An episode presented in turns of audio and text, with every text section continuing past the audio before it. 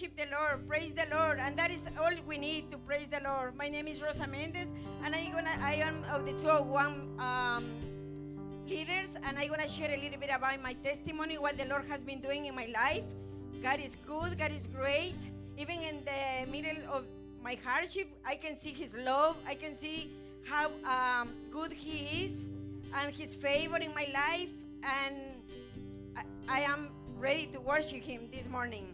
Are you? Okay. Uh, we're gonna pray uh, before we're gonna start uh, worship the Lord. Uh, thank you, Lord, for this morning. Thank you because I know you're here, Lord.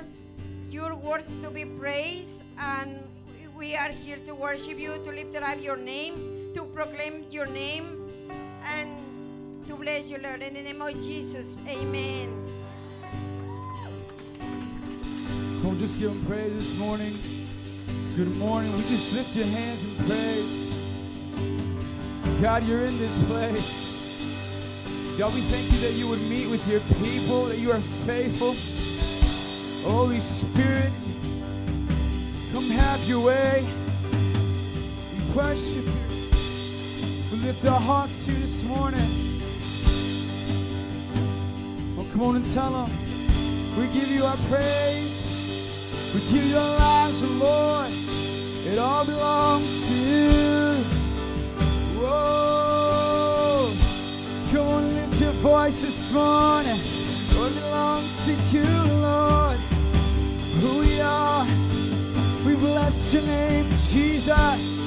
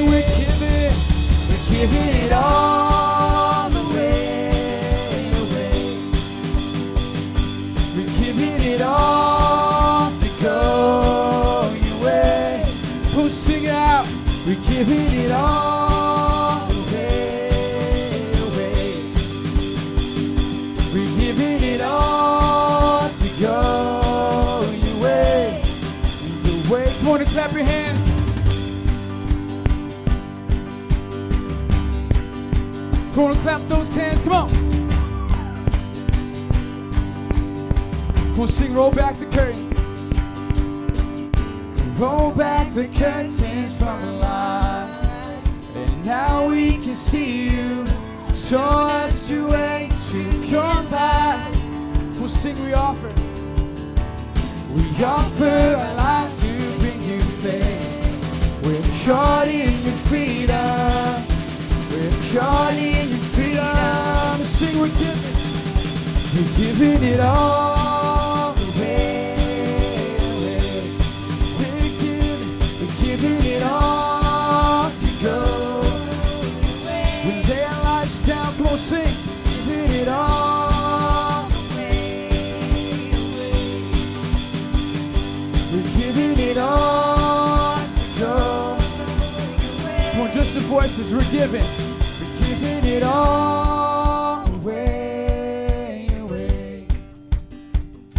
We're giving it all. Come on, sing it out. Come on, we're giving. We're giving it all. Giving it all. I give it to Jesus. I lay it at your feet. We're giving it all to go your way. Come on, sing it again. We're giving. We're giving it all.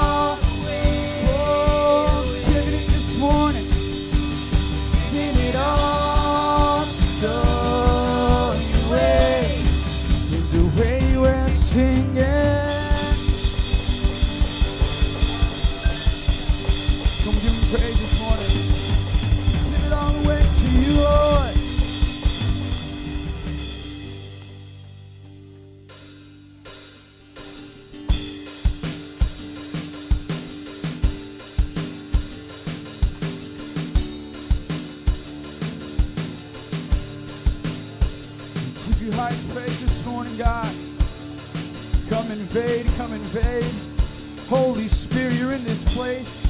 We ask that even in this time of worship, you will move in power amongst us, God. That our praise would bring some breakthrough this morning. We give you praise. Oh, yeah. See, let.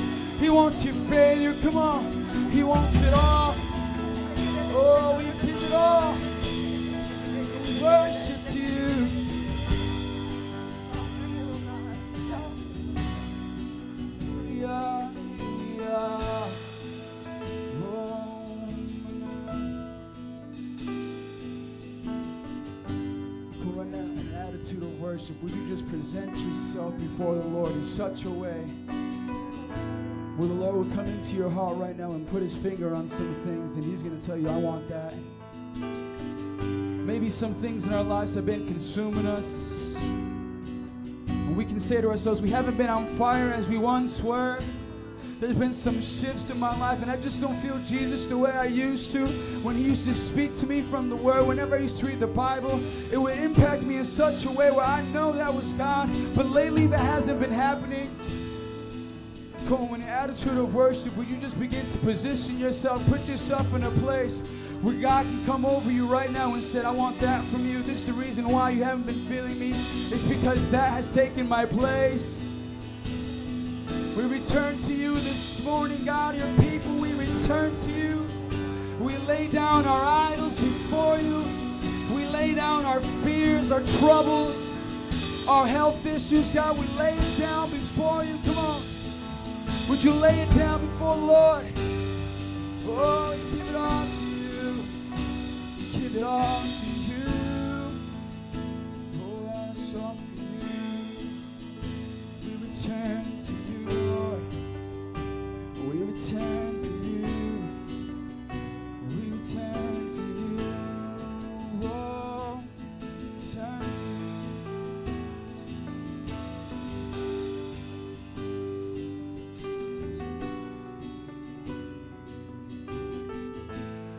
a church that believes that the Holy Spirit can speak. This morning, He's already pressing upon people's hearts. Right now, we're just going to give time for the Holy Spirit to use His church to speak. So if you feel like you have a word, a prophetic word in this place, would you share it with the house this morning?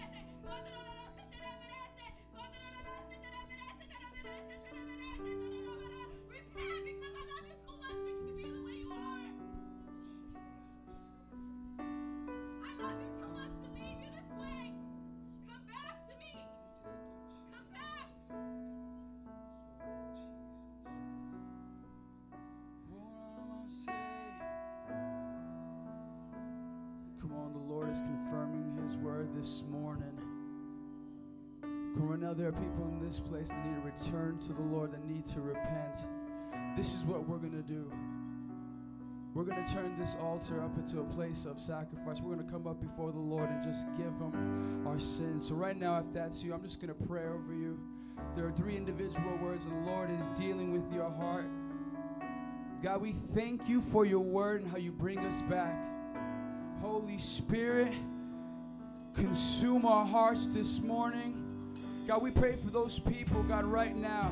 In Jesus' name, Lord, snatch them from the fire. Come on, right now, if you know that was you, no shame, come up to this altar. God will meet you here. No shame, God is meeting you here. Come on. We call them forth, Jesus, you called them forth. In power, we break the chains, we break the shame. In Jesus' name, we ask for the power of the Lord to break chains in this place. Come on. You can take it all. You can take it all. Oh, we return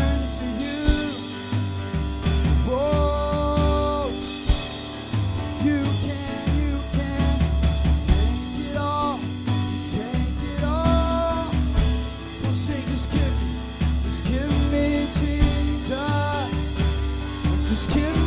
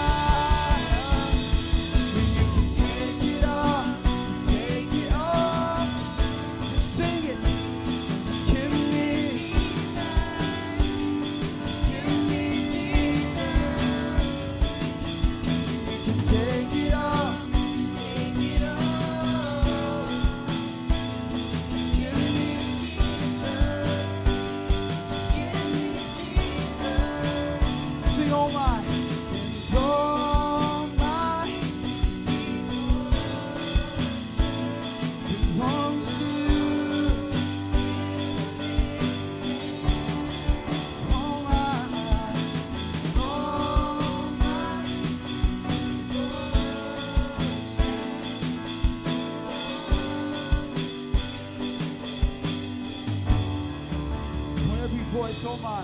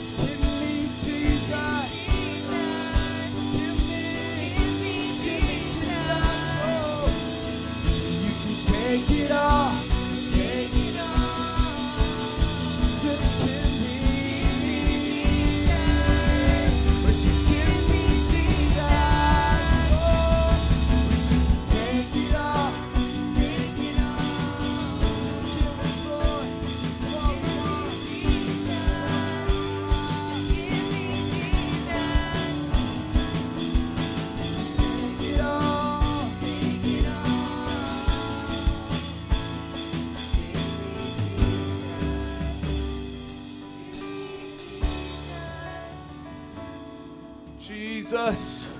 All we want is you, Jesus. All we desire in our hearts, in our minds is you, Jesus Christ. You, Jesus, come on. Tell Jesus, I desire you, I want you. Come on, for those that God is dealing with, let go of that sin, repent of it already. You're welcome to come up to the altar. Just lay before Him that sin. Please do so. I plead you to repent of the ways that you know that are wrong. Jesus said that on his coming in the last days, there will be wars, rumors of wars, there will be famines and earthquakes. He is coming soon. It is time to repent. It is time to get right. He is coming soon. I right now want to lift up Egypt, Libya, Australia, other nations, oh God, that are suffering the violence of Islam. Father God, I pray for these nations. Oh Lord, we ask for your peace upon these nations, oh God. God, we will be a church that we ask you, God, for what you're possible of doing, Lord. Jesus, bring your peace upon these nations. Let your bride, your church here get cleansed once and for all and do what it's meant to do, oh Lord. To be a people, Lord, that will pray. That we a people that will live holy and pure before you, Jesus. Oh God. You're coming. Jesus is coming. He is coming soon. And to this morning is your chance to repent. Oh Lord, I lift up the man that put that video, the anti Islam, to you right now, Lord. God, the foolish acts, Lord God, that caused the whole world to go into eruption of nonsense, ignorance, actions, Lord, just burning up buildings, oh God. We ask for your mercy, Lord. Even though you said it was going to happen, God, but we're asking, Lord, we are here representing you, Jesus. And when there's prayer in the saints, there is change in the world. Oh God, we ask you that you will bring your peace. Oh God, that your spirit will come upon these Muslims, Lord, and they will turn to you, Jesus Christ. We ask you to bring your peace upon the world, oh God. We bind that spirit of Antichrist now to leave this world in the name of Jesus Christ, oh God. Bring, Father, your spirit as it's moving all over the world, God. Bring it more, oh God. The enemy will not have this world because the church will pray. So I want us right now to take 30 seconds. Because God has given you the power. He says, What you bind on earth shall be bound in heaven. What you loose on earth shall be loose in heaven. Take 30 seconds to pray. Church, let's go. Let's pray for this world. Whatever's in your heart.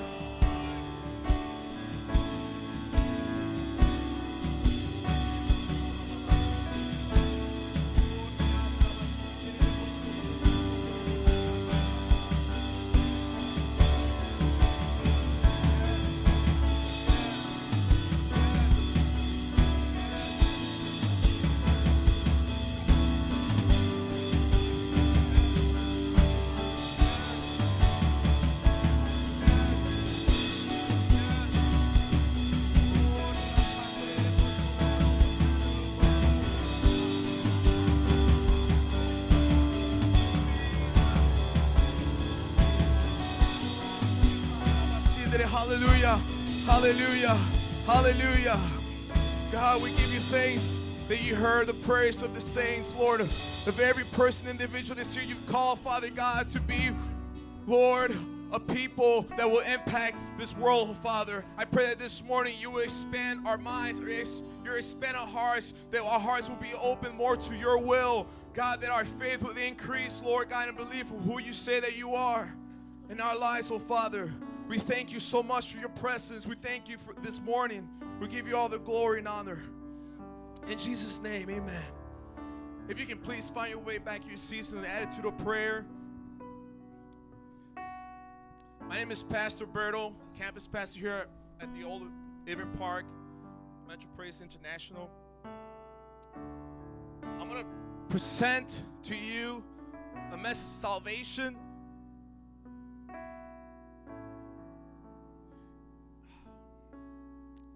As you get ready to open up your Bibles to Luke chapter 13, please.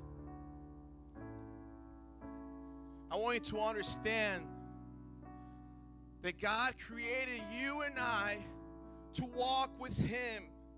This God of, of heaven, there is a heaven, there's earth, and there is a hell. There's a devil that is trying to take your life away.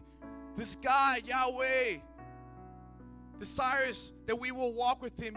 He says in Genesis that He created us in His image so that we may walk with Him. God desires fellowship. Genesis 3 8, when God came in the cool of the night looking for Adam after he had sinned, Adam was hiding. See, because what sin does, it will make you run away from God. You will not want to be near God. But God, it says right there in Genesis 3 8, He says, Adam, where are you? He says, Adam, where are you? Where are you hiding from me? See, He created us for that so that we may walk with Him for His glory. For His glory. For His glory. I pray that God will give you that revelation. And as you're already there on Luke 13, let's read chapter, chapter 13, verses 1 through 5. It reads Now there were some present at the time who told Jesus about the Galileans whose blood Pilate had mixed with their sacrifices. Jesus answered, Do you think that these Galileans were worse sinners than all the other Galileans because they suffered this way? I tell you, no. But unless you repent, you too will all perish. Were those 18 who died when the towers in Siloam fell on them, do you think they were more guilty than all the others living in Jerusalem? I tell you, no. But unless you repent, you too will all perish. Right here, Jesus is talking to a group of people that were comparing themselves to another group of people that died a, torturous, crucial death. And Jesus says, Do you think that these that were killed and tortured, do you think they were worse sinners than all the other than the rest, than you? And Jesus tells them, No. No, there's no comparison. There's no big sin or little sin. Today is yours. There's Get no the most out of it equal, with Jeep sin is Cherokee, equal. Sin is sin. And Jesus says, No, I SUV tell you, ever. but unless you repent, you too will perish. And the ones that died because of the, the, the, the collision of the, of the building, same thing. No, unless you repent, you too will perish. Jesus Christ is calling you to repent this morning. Oh, God, He's calling you to repent. I feel it in my spirit. There's people that just went back to that sin, that hatred towards that person. Jesus wants you to repent. Sex out of marriage, cheating with the spouse, repent. Lies, repent.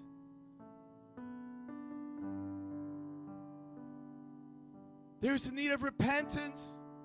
As I was saying, Jesus is on his way back. Do you think the people that died 9 11 that deserved such torturous death, the worst that bad of sinners, more than you know? If they did not repent, those that died, they will perish as well. And if you're here this morning, if you're dealing with that sin, that sin that you know that you keep dealing with, it's time to repent for that sin.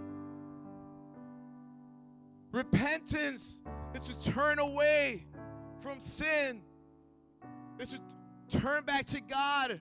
Repentance is saying, Jesus, I give you what you died on the cross for. When Jesus was crucified, he shed his blood. He took upon the punishment that you deserved, you and I deserve on that cross. So you may not suffer that punishment. You may not suffer that death that eternal life gives, that will lead you to perishing. Sin will lead you to perishing. When there is repentance, there is eternal life.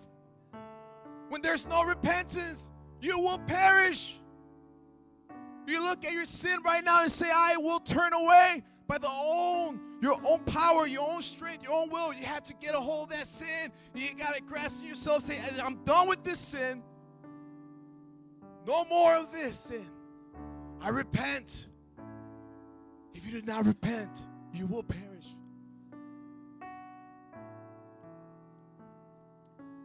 In the attitude of prayer, I want to pray right now for those that need that repentance. And for those that need discipleship, for those that want to get connected to a life group, Jessica and Saul are going to be in the back. I want you to talk with them. I want to pray for those that are having a hard time to humble themselves, to repent. Father God, I lift up your people, your creation, the ones you love, Lord. Oh God, I lift them up right now to you. Father, I pray that you give them the, the courage and the strength to confess and repent to you, Lord, to give to you what you what belongs to you, Jesus. Oh Lord, you call us to live a life that imitates you, Jesus. That's where you give us the Holy Spirit. Oh Father, I pray that you give them courage, that your conviction right now will come into their hearts. Oh God, I lift up the people as well, Lord, that have been running away from discipleship, that think that they can walk themselves with Jesus without no accountability, Lord. I pray, Father, that you give them the courage as well. But Lord, to get plugged into a life group, to stay accountable, Lord.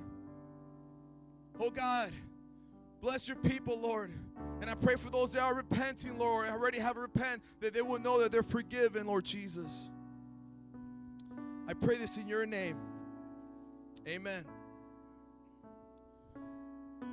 If you believe that message, if you repented, if you believe that prayer that Jesus has forgiven you from your sin, and it's time to get into discipleship, to stay accountable, I want you to read with me this confession of faith. At the count of three, let's read it together. One, two, three. I believe in one God and Creator who is the Father, Son, and the Holy Spirit. The Father who so loved the world, the Son who purchased my salvation in his death, burial, and resurrection, and the Holy Spirit who makes me new and abides in me forever. I believe in the perfect Holy Bible that reveals God's purpose and plans for my life. I believe in the second coming of Jesus, who will judge the living and the dead. I believe in the eternal reward of believers in Jesus and the eternal punishment for all unbelievers in Jesus. I believe in the united church of Jesus Christ, built upon apostles and prophets, elders and deacons, in which the gates of hell should not prevail. I believe in the salvation of all mankind. It is by faith alone, in Christ alone, by God's grace alone, and for the glory of God alone. Amen. For the next couple minutes, we want we want you to fellowship. If you can please stand. Greet your neighbor. Talk to your neighbor across the room.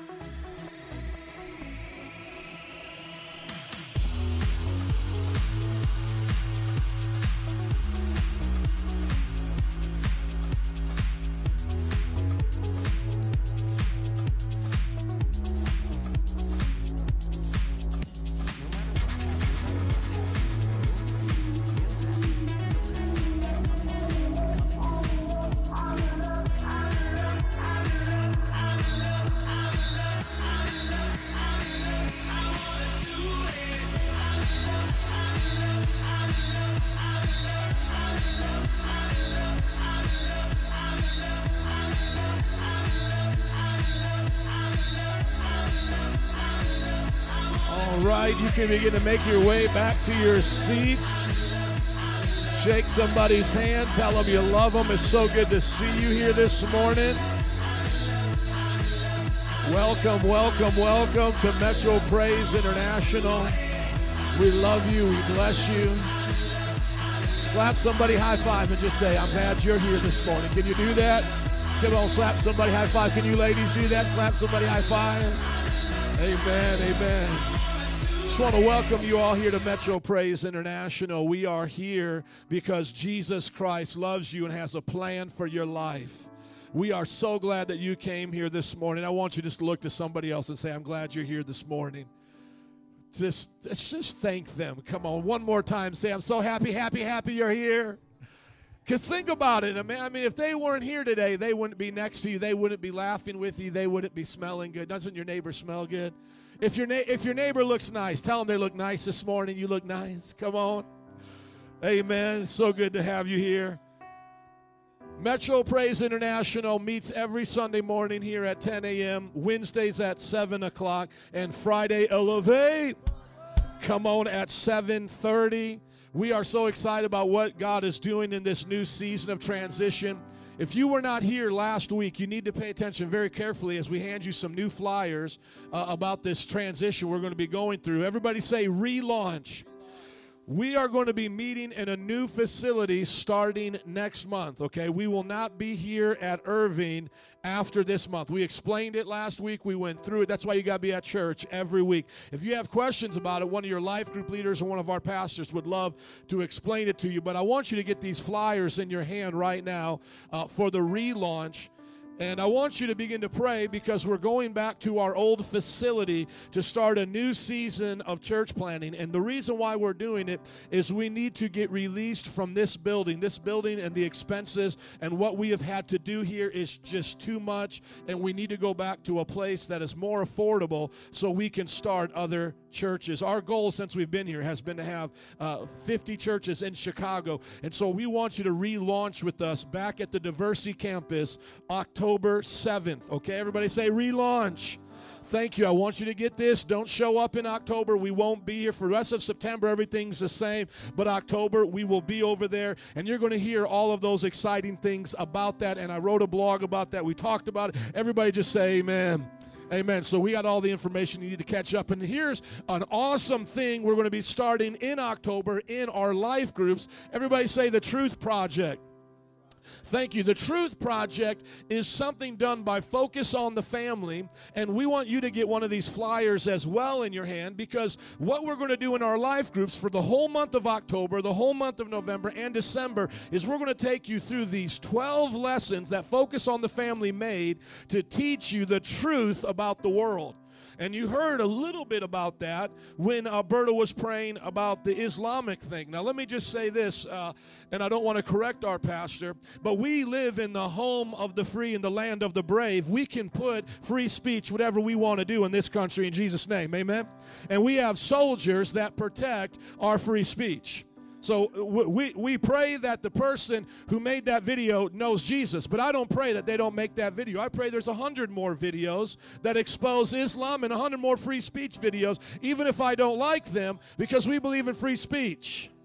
And you need to understand that because that's part of our worldview. See, Islam wants to uh, uh, kill people to show they're not violent. Did y'all just hear what I said? Islam wants to kill people to show people they're not violent. Islam wants to suppress people in the name of tolerance. and it seems like, and I'm not going to get into politics here, though I could, but it, it seems like the liberal media and the liberal mindset wants America to be apologizing and America to tuck its tail. No, my friends, that's why the Marine theme song says, To the shores of Tripoli. We've already been to Tripoli. We will go back to Tripoli and show them the democracy in this land, and they don't have the right to kill our, so, our, our di- diplomats on American soil in that embassy. Now, if you don't understand that, we're going to teach you that. The Truth Project is going to get you some truth. The Truth Project is going to teach you about society. See, for too often we've dumbed down church to not offend anybody, to just tell you stuff to make you feel better, you know? Work on your attitude. Children, obey your parents. Husbands and wives, get along. Did you have a good time at church? Yes, I did. Did it challenge you to think differently? Did it challenge the worldview? No, it just fits right into Oprah Winfrey. It just fits right into everything I see. The Truth Project is going to help develop a Christian worldview in you. Today For you to understand not only why most out of America is special, but why the Bible, awarded Christianity is special. ever, and And so it's going to deal with, just turn it over, ver- veritology, what is truth, the philosophy of ethics. Number two, anthropology, theology, science, history, sociology. Sociology. You see, that's where we need to understand. America may not be perfect, but it has some of the best principles devi- derived from the Bible. We are not a Christian government. We are a secular government, but what it was made by Christians. The greatest gift Christians could ever give to a nation is that the church would not control the state. That was the gift of Christians. They didn't want a Christian government. They wanted Christians in government with Christian mindset so that a secular government of free people would have a basis of morals. The American experiment, number lesson number 10, is going to be all of uh, the state. Number 9, whose law? Talking about laws in our land. Number 10, the American experiment. 11, labor created to work. Number 12, community and involvement. Now, by the way, this is not all going to be a, a political thing. It's really based in the Bible. But I just had to step there just a little bit this morning because I want you to know I lost my nephew to the to the deserts of Afghanistan as a Marine, and I'm telling you right now, uh, you don't want to get too political, but if we had a different president, there would be some different things going on right now with these Muslim nations attacking us. And I wrote a book on Islam, and some of you, you just don't get it. And let me just wake you up to this the Islamic world hates us. from the time, uh, as I said, from the time of Tripoli, from the time of our, our first war with the Barbary states, the, the Ottoman Empire, America's first war. Do you know who was it against? It was against Muslim terrorists who were taking over our supply ships up in northern Africa. Ish, does anybody else read history books besides you? Does anybody else know their history? Do you know that America has been fighting Islam for over 200 years from its beginning, from its inception? We need to stand on the truth of Jesus Christ. Amen. So get excited. get happy. Get happy about that. And just understand that the Truth Project is going to give you a Christian mindset of why we believe what we believe. Amen. Amen. And then also on a, just a much different note, our family fun night is this month. And uh, we're going to be having, let me put it up here. Can we just put up our family fun night? Thank you. You and I are going back and forth. It's going to be the last Wednesday of the month. We're going to watch The Secret of Jonathan Sperry and have a fun time with the Wii video game. Everybody give it up for family fun night. Amen. See, that's why that's the problem of the preacher doing the announcements. I always tell myself, I'll just do it for three minutes. I'll just be done in three minutes. It never happens. Our vision at Metro Praise International is to love God and love people. I'm sorry you can't see that. Our strategy is to connect you to the cross, mentor you with the cross, and send you out. And our goal is to raise up 100,000 disciples in this city with 50 churches in 500 around the world. And I want to give you a report from our second campus at Wicker Park. They are doing good and they're getting bigger than they've ever been. Can we give it up for Wicker Park, Metro Praise International? Amen. Our vision comes from the words of Jesus to love God and love people. He said, Love the Lord your God with all your heart, soul, mind, and strength, and your neighbor as yourself. That's our focus. Our strategy of connect, mentor, send comes from Jesus as well. In Matthew 28, he said, Go therefore and make disciples of all the nations. And that is what we are here to do. And we want to connect you. The first part of our strategy is to get you into our life groups. Is anybody excited about life groups today? Can somebody make some noise? Amen. And life groups are a time of food, fun, and fellowship. You get together during the week in people's homes, and you can learn more about that here at the church by talking to some of the leaders or going to the website. We're also excited about mentoring here. Is anybody excited about mentoring? Can you make some noise? Amen. The first way to start mentoring is to talk to your life group leader and get in our 101 book to develop the skills of Christianity so that you can live for God and have the mindset that He wants you to have. It's on your time, one on one, and it's something that will change your life. And is there anybody excited about evangelism sending you out throughout the week? Can you make some noise? Come on. Can I get a little help on the drums, sir? Can you just make some noise with that? Thank you. Woo! There you go. We have over 10 opportunities for you to get involved in evangelism during the week before your life groups, before youth groups, before our Wednesday encounter night, and on Saturday and Friday afternoons and evenings. 10 different times to share your faith for Jesus. So, what is our vision? To love God and love people. What is our strategy? Connect, mentor, and send. And I believe if we do those things by the power of the Holy Spirit, we can see that goal achieved. If you believe we can do it, can you pump your fist and say, Let's do it? As long as I got half of y'all believing it, I'm all right. I want to talk to you about how you can be involved in what we're doing right now. Simply by giving tithes and offerings, you can help us change the world. A tithe, somebody say a tithe. Thank you. A tithe is 10% of your total income. We believe that is what you owe to God. Just as you would think about paying a bill to somebody else, we believe that that is giving to God what is God's. Sometimes people like to boast in that. Oh, I'm a tither, I'm a tither. It's like boasting, you don't murder anybody. I don't murder anybody, I don't murder anybody. This is a command. Can everybody say a command? So I adjure you, I compel you, follow the command and give God a tithe so his church can be blessed. Now, above your tithes are offerings. Everybody say offerings. Thank you. And in our church, we have two different ways to give offerings one to our building fund to expand what we're doing, and to mission so that we can change the world. We have over 150 churches that use our books in three different nations, and we want you to help keep supplying them with the materials to make disciples that make disciples. Can I hear an amen? Amen. We also do online giving. Three different ways you can help to support the ministry. One is just through your online bank bill pay. You can see this at our website as well. Through Chase Quick Pay, and then you can use PayPal. So online, we are available for you. Would you stand up to your feet with me today and give the Lord a hand clap for blessing you? Come on and bringing you here this morning. Can we thank God? Could you thank Him like you mean it? Are you glad to be alive? We believe that God put us here for a reason. We believe that God is using us to change the world. We're going to prepare to receive our tithes and offerings, and I want to encourage you today to see your plan and purpose in finances is for God's kingdom first. I don't have time to get into it, but I will say this to you. Our culture learned that selfishness does not bless a nation. How many have learned the lesson from this recession? Selfishness in banks, self, selfishness in big corporations, selfishness in individual consumers. Have we learned a lesson, my friends? How do we realign? How do we put the priorities back in place? Where everybody says, well, I'm going to take care of my family, I'm going to take care of my family. Well, that goes back to selfishness, doesn't it? Because it's your family. You're not saying I'm going to take care of somebody else's family, take care of somebody else's. So, realigning our priorities isn't just somebody going, Well, I'm just going to take care of my family. No, because that still puts you at the first of the list.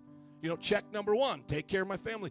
The Bible actually puts something above us and our family for me, for you, and that's His kingdom. Why do you think God asked us to do that? Why do you think He asked us to give 10% of the hard worked cash that we make? I mean, I look at some of the jobs that people in our church have and that I've had to have over the years, and the long hours, the just the the grunt work. I mean, just working hard. And yet they give, they give, they give. Why is that so important? Why did God give that as a principle? Because I believe it breaks off of us the mindset of selfishness and it breaks off as a, us that mindset of greed. When I give God 10% of my total income every week, what am I teaching myself? God comes first. God comes first. When I get a raise and I have to rebudget my accounts, you know, what do I have to think? The tithe goes up, right? So it teaches me in everything I do, God is first. Now think of a nation that would learn those principles. Think of all the business owners, think of all the po- politicians. Learn to put God first in their finances. Do you think that would help them and determine the way they spend the other 90%? Is it any coincidence when you look at Christian business owners like Chick fil A, Hobby Lobby, these guys, that they treat their employees different? They raise minimum wage, they give more time off. Is it any coincidence that when America was established, its giving to the church, its supporting of the church was always a priority? You look at things like the Red Cross, Goodwill, I could be here all day. Uh, charities in America are second to none around the world. It, do you think there was any coincidence to that correlation? No, because they understood, the founding fathers, that we are not just here for ourselves and our posterity. We are here to honor God upon this earth. The, the, the uh, qualities that we've received have come from our Creator. That's why the day of Thanksgiving, have you ever read George Washington? I just, into politics today for whatever reason. Why? Probably because I've been thinking about it all week. Uh, have you ever read George Washington's uh, first Thanksgiving prayer address? Did you understand why? See, we set up a day of Thanksgiving, not just because the pilgrims and all of that. The idea was we're going to stop and tell God, thank you. We're going to stop and say, thank you. See, giving today ho- hopefully gets you to stop on the rat race, spinning around, working, spending, working, spending, and get ah, stop. Thank you, God.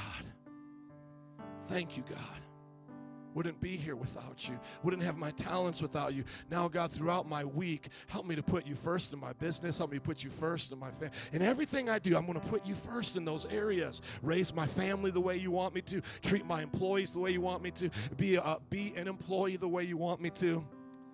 I ask that you do that today, and that's the hope for this nation. Amen. Let's pray. Father God, I thank you today that even in the midst of recession, you're blessing your people. You're teaching us valuable lessons. And if nobody else gets it today, I pray Metro Praise International gets it. I pray it starts with us. And then, God, we will be a part of the change to realign our focuses back onto you and to your priorities. And Father, I just thank you for every person here that acknowledges your truth and serves you. And I pray you bless them and provide for them and give them wisdom in all they do. And Lord, we ask for the churches we support around the world, that they will have their needs supplied, and that we will be able to do good charitable works here and abroad.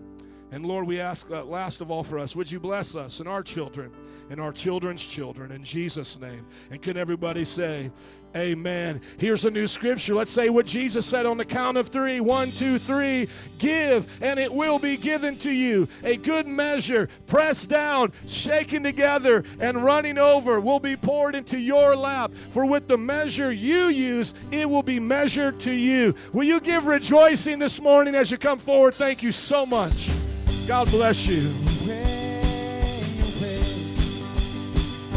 We're giving it all go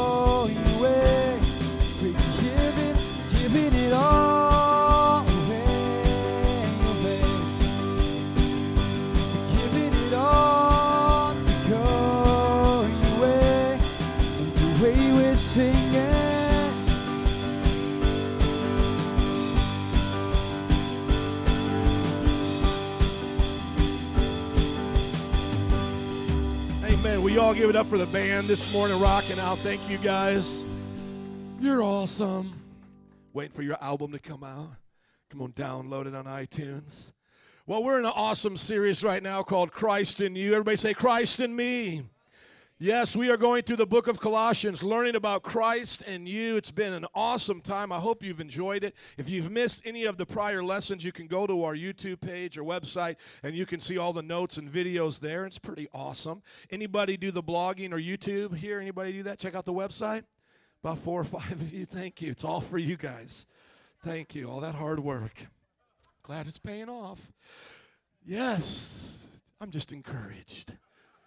Amen. Well, today, chapter 3 is going to be the message Put Your Mind on Christ. Let's say that together. One, two, three. Put your mind on Christ.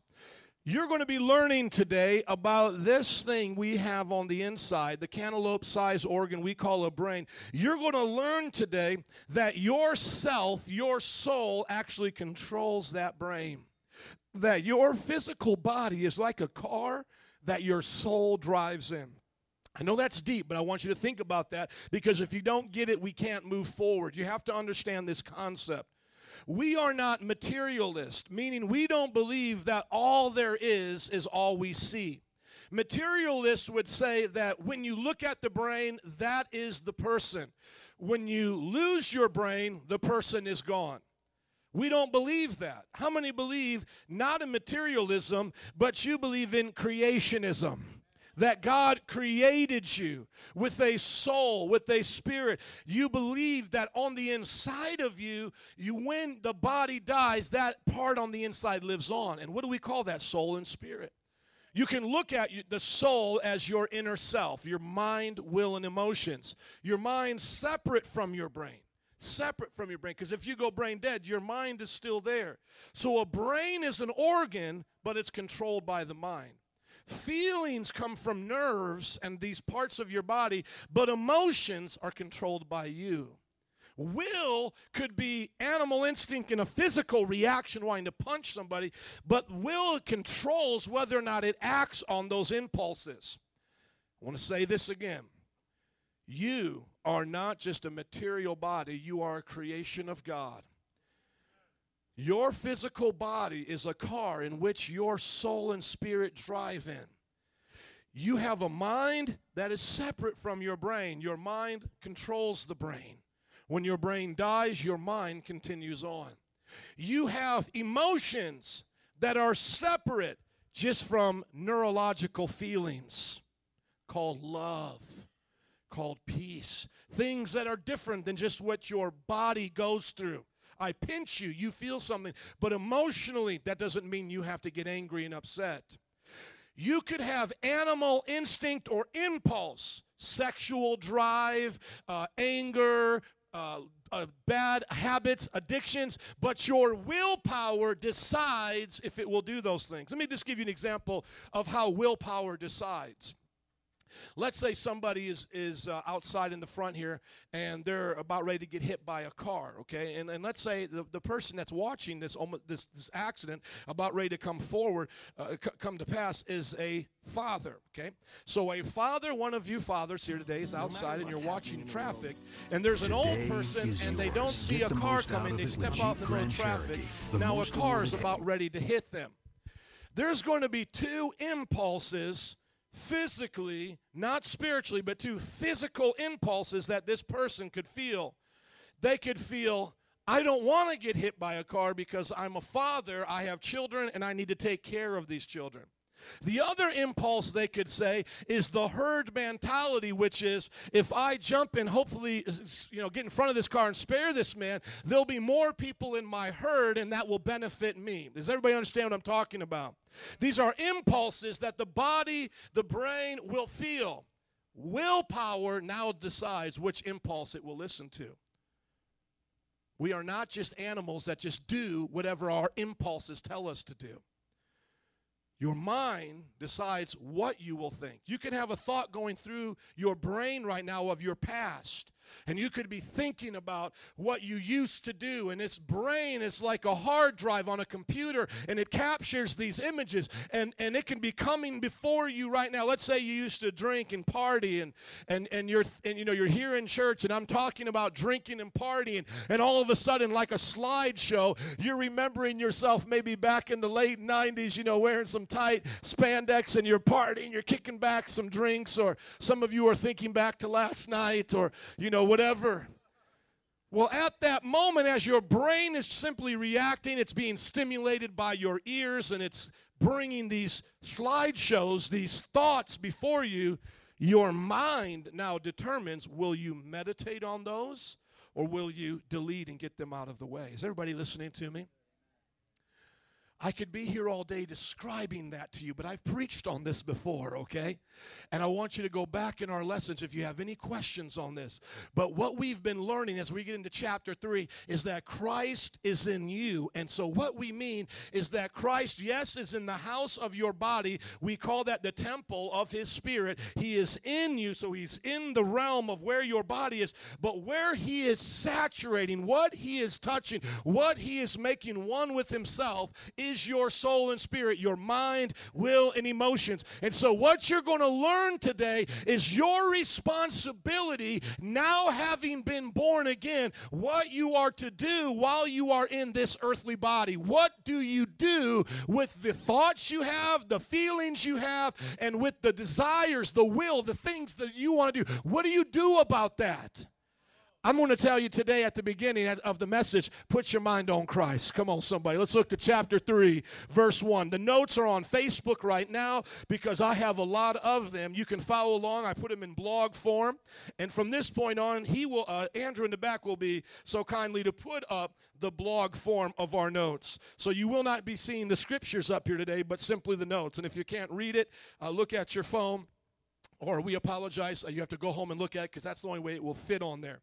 Chapter 3, verse 1 through 2, we're going to read the ver- uh, excuse me, chapter 3 verses 1 through 17 will be our first section.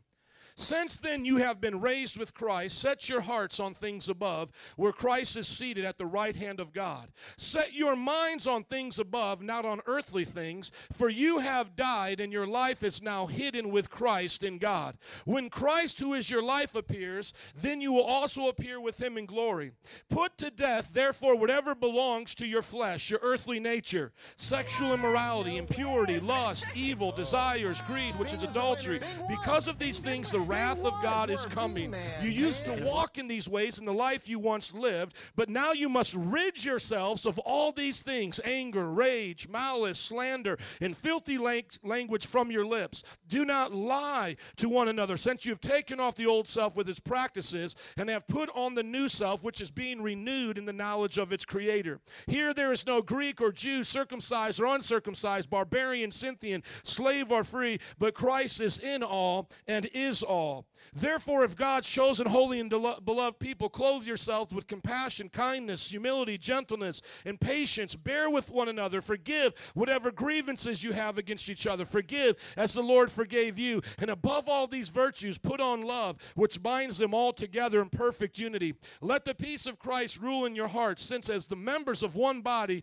you were all called to peace. And be thankful. Let the word of Christ dwell in you richly as you teach and admonish one another with all wisdom and singing of psalms, hymns, spiritual songs with gratitude in your hearts to God. And whatever you do, whether in word or deed, do it all in the name of the Lord Jesus, giving thanks to God the Father through him. Can I hear an amen? How many brought your Bibles this morning and actually read it along with me? Can I hear an amen? Amen. If some of you are looking at the notes, that wasn't working, right? Got to bring your Bibles to church.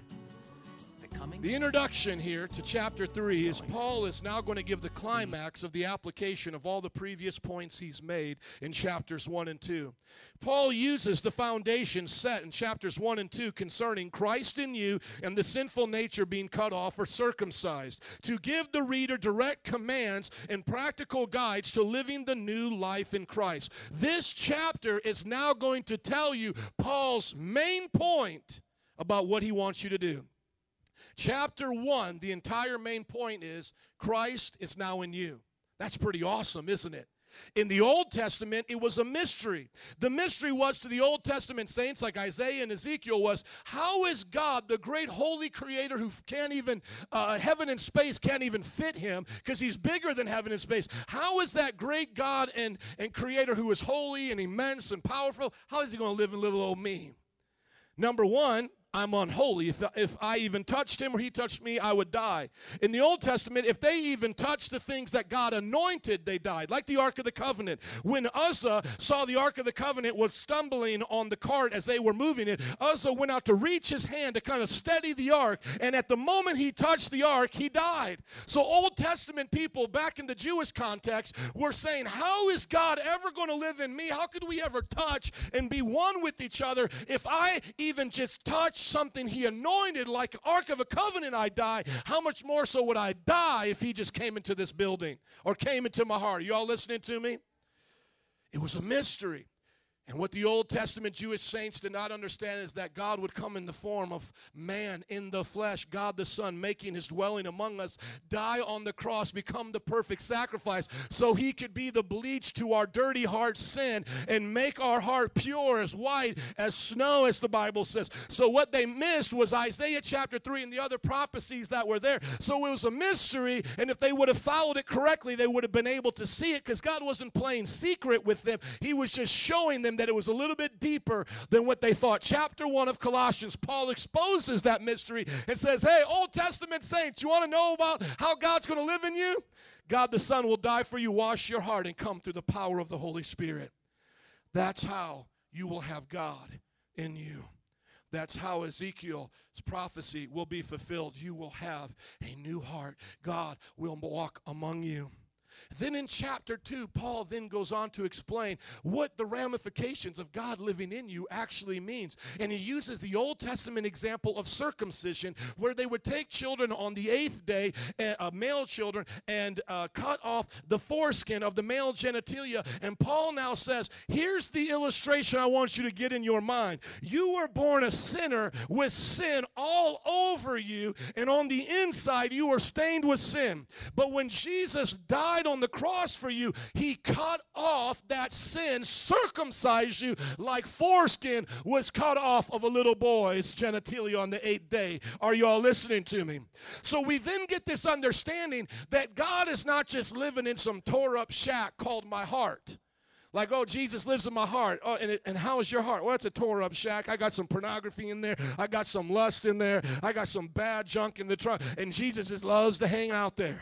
How many of y'all ever been over to a messy house and felt uncomfortable? Look at your neighbor. If they ain't raising their hand, their hand is the messy. They're, they're the messy house. So let's try this again. How many of y'all ever been to a, a house that was dirty and you felt a little bit uncomfortable? How do you think Jesus would feel living in your heart when he's used to heaven, the pure uh, dwelling of God Almighty with angels flying around him and worshiping him? He comes and lives in your heart where there's sin. It's actually a contradiction. He can't and he won't.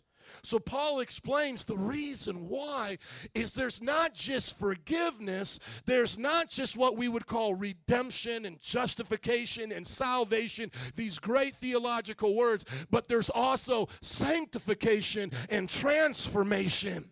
It's not that Jesus is just saying, I forgive your sins, but you're still a sinner, so I'll live with you and I'll try to help you out. No, what he's saying is you go from being a sinner to a saint at the circumcision. You go from being an old creation to a new creation. Can I hear an amen? And so now you take those two chapters, chapter one, Christ in us, the revelation of the mystery of how God would be in us. How would God the Father come to us by his Son through the Holy Spirit because of the cross? We then learn why and what, what, what way does he come to us if we're still dirty and sinners? The way he does is by circumcising us and changing us and making us a new creation. That's why 2 Corinthians 5:17 says, "Whoever is in Christ is a new creation. The old has gone and passed away. Behold, all has become new." If you're new in Christ, can I hear an amen? Amen. So this is for you now. If you're not new in Christ, you need to heed to the words of what Pastor Bertle said. Repent of your sins. Put your faith and trust in Jesus Christ. Now we're ready. Everybody say we're ready. All right, looking at verses 1 and 2 now of chapter 3 of this section. Since then you have been raised with Christ, set your hearts on things above, where Christ is seated at the right hand. Set your minds on things above, not on earthly things. The summary of this section is Paul teaches the believer to set their hearts and minds on Christ and to take off the old self and live the new self. When you're looking at verses 1 and 2, Paul is making the reference to the believer being raised with Christ. That's what he said in Colossians 2 12. That's where the circumcision took place. By Jesus dying, we die to our old self. When he rised, we are given a new self. Colossians 2 12 says, having been buried with him in baptism, raised with him through the power of God who raises the dead. So baptism is actually symbolic of a new life. When you are getting water baptized, you come in there dry. That's your life as a sinner. You're now half in, half out of water, a point of decision. When you confess Christ, you're buried. The old things are there. If there was dirt on you, it would be washed off of you. And when you come up, you're a new creation. That baptism is representing your salvation and the work of Christ. He died to take your sins. He was buried to destroy your old nature. He was raised to give you a new nature. Now, the Bible says from these two verses, the takeaway, the secret of living a God kind of life, according to Paul, is to set your heart, karadia in the Greek, affections and mind, thoughts on Jesus. So, what do we do now? I'm new on the inside and I'm in this earthly body. What do I do? I set my heart, my affection on Christ. I set my mind on the things of Christ where Christ is. Did you ever hear this in the Lord's Prayer? Thy kingdom come, thy will be done on earth as it is in heaven. So, where should my mind be? On heavenly thoughts. How would heaven run a business down here on this earth? Set your mind on Christ. How would heaven manage a marriage? Manage your marriage and live the same way. How would children obey in heaven? Let it be as it is in heaven on this earth. And so you now, as a new creation, have the choice what to do with your mind. And if we look to Adam and Eve, Adam and Eve had a perfect body, a perfect soul and spirit, and lived in a perfect environment, yet their mind could be taken off of those things, heed the words of Satan, and then out of Satan's uh, temptation, they, they obeyed it and fell. So now you could say, that we are now Adam and Eve all over again in this sense. We have been delivered from our sinful nature and are given the choice of good and evil upon this earth and all that we do. And so the question is for you what are you going to do with your mind?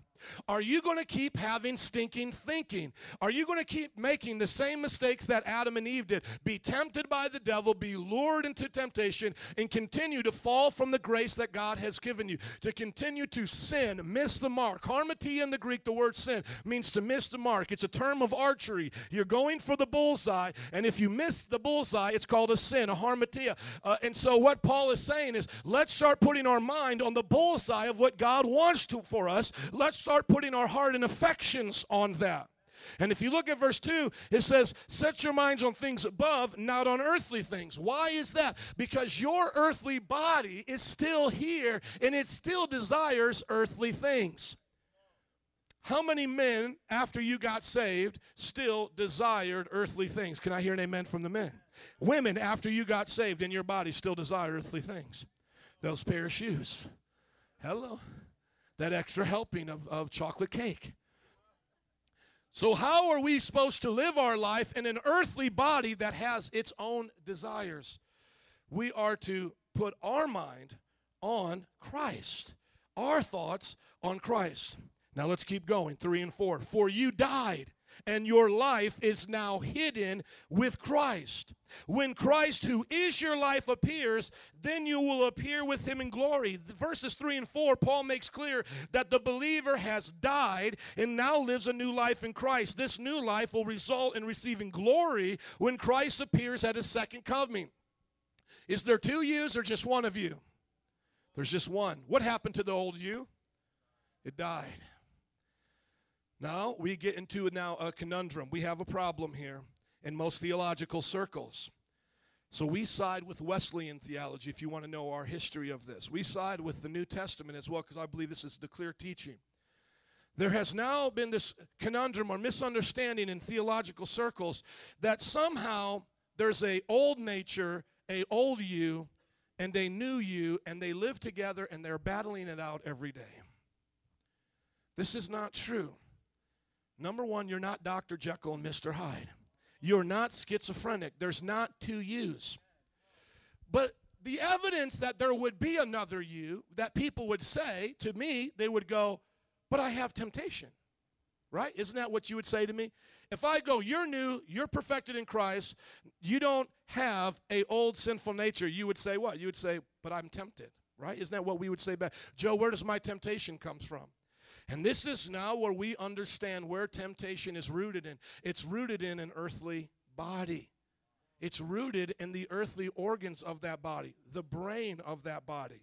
When I got saved and I was literally new on the inside, the old Joe literally died.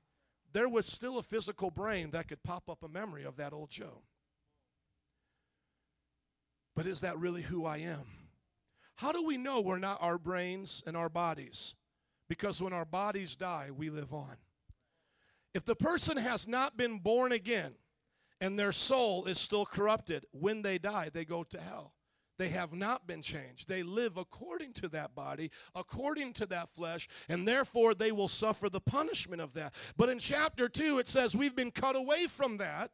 We've been cut away from our flesh. And now in chapter 3, it literally says, You have died, and your new life is hidden with Christ in God.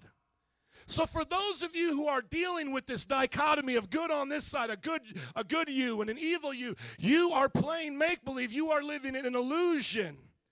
The truth is there is one you and that you has been born again. Now, can you put your mind back on earthly things? Yes, you can. Can Christians sin? Yes, they can. How many Christians have sinned after you became a Christian? I mean, as a Christian, you've sinned. What went wrong? What was the stumbling point? Was it a part of your nature? Did you have to sin? Did you have to give in to sin like an animal gives into instinct? Did you have to meditate on that lust, sir, on that thought? Did you have to uh, feel that way? Were you a product of sin and the devil and his control? No.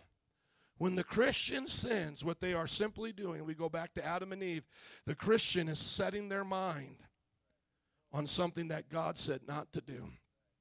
Because out of your mind, will, and emotions, what makes up your innermost being, your soul, your mind, will, and emotions, the mind is what controls the emotions and the will. And so, right at the heart of, and we call heart as well uh, our mind, it's, it's synonymous because a heart, just a beating organ, really doesn't produce anything. So, when the Bible says, love God with all your heart, soul, mind, and strength, it's really just talking about the inner use. Different names for the same thing. When we are born again, we now have the choice will we live the new life or will we live the old life?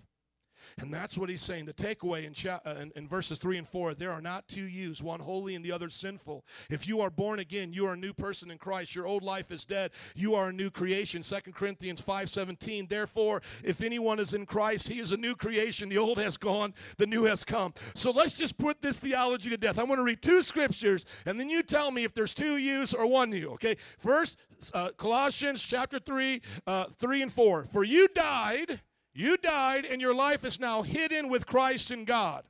Now, 2 Corinthians 5:17, whoever is in Christ is a new creation. The old has gone, the new has come. How many yous are there, my friend? How many are there? How are you going to live now? See, that's what Paul's talking about, isn't it? You can't blame it on the devil anymore. You can't blame it on your old nature anymore. You are now set free from that nature. John chapter 8 says, Who the Son sets free is free indeed. So God's commands are no longer an impossibility. See, for a sinner, it's impossible to fulfill God's commands because in their nature they are corrupted. So if I was to ask a man in, in a sinful nature right now without Christ to stop lusting, to deny the desires of sin, no matter how much he would try or she would try to reform themselves, change themselves, they would have no ability to clear the hard drive and live by a new set of rules because they are corrupted from the inside out. However, if I now say to a new born again believer, obey God's commands, your response should be, Yes, I can. Stop lusting. Yes, I will. Stop being angry. Yes, I will. Be patient. Do you understand that the Bible doesn't make suggestions like, hey, why don't you think about quitting out all that lying? But if you don't want to, it's okay if you keep doing it. You know, maybe on your taxes when you need a few extra dollars. Did you ever notice the Bible doesn't like make suggestions? Like, hey, young people, if you feel like it, you know, on the, on the days when your parents treat you real good, then, you know, obey your parents.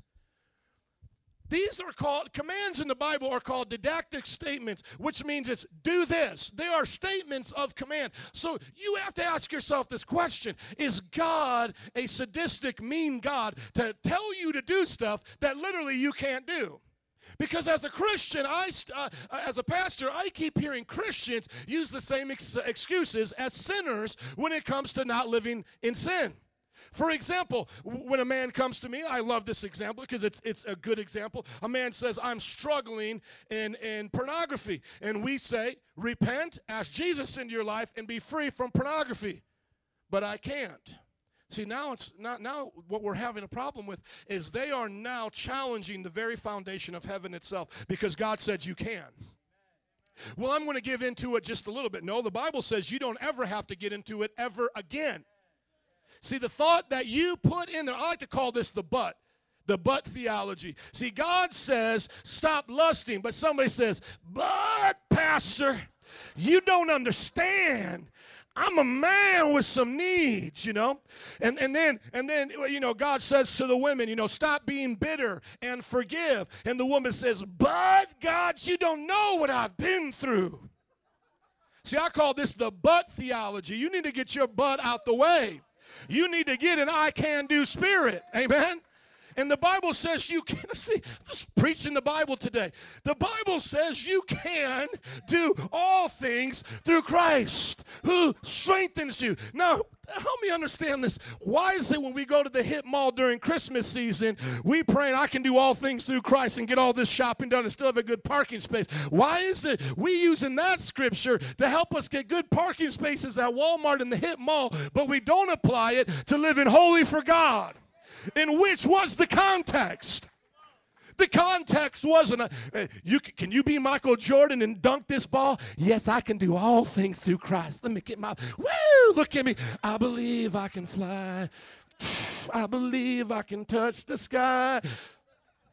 We, we use this scripture now in NASCAR. We use it in back and do all things like God somehow made you the invincible person. No, the scripture, the context of you doing all things are all the commands that Jesus Christ commanded you.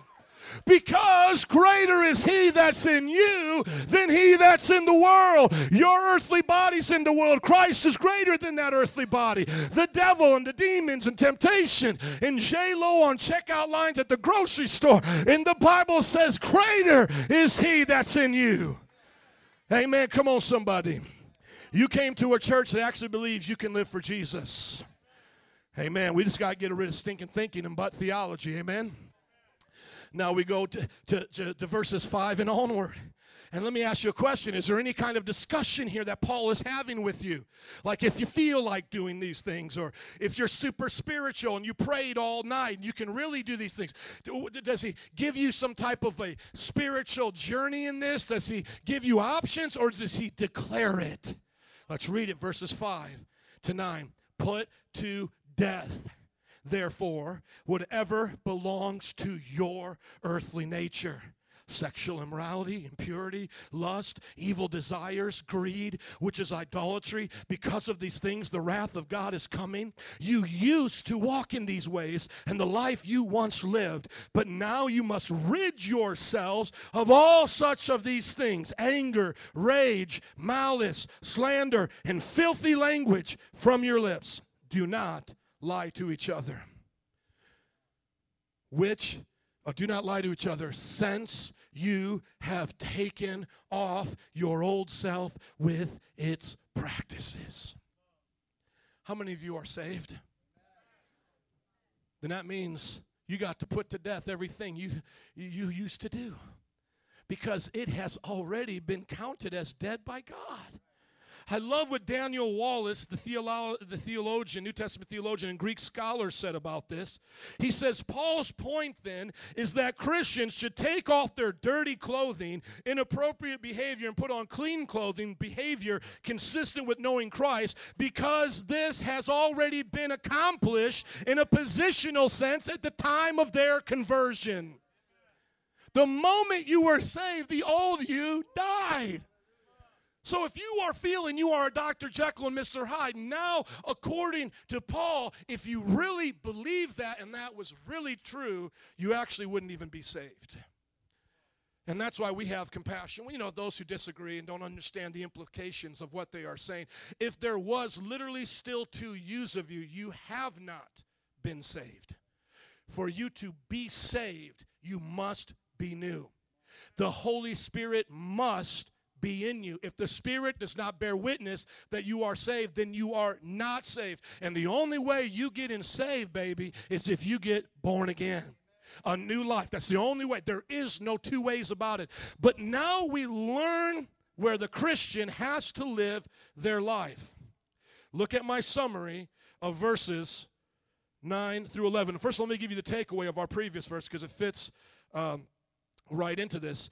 Um, or excuse me, no, we're right on track. Part C, verses 5 through 9. Let me give you the summary. Paul gives the list of things the believer must put to death. And it put to death means slay utterly and totally.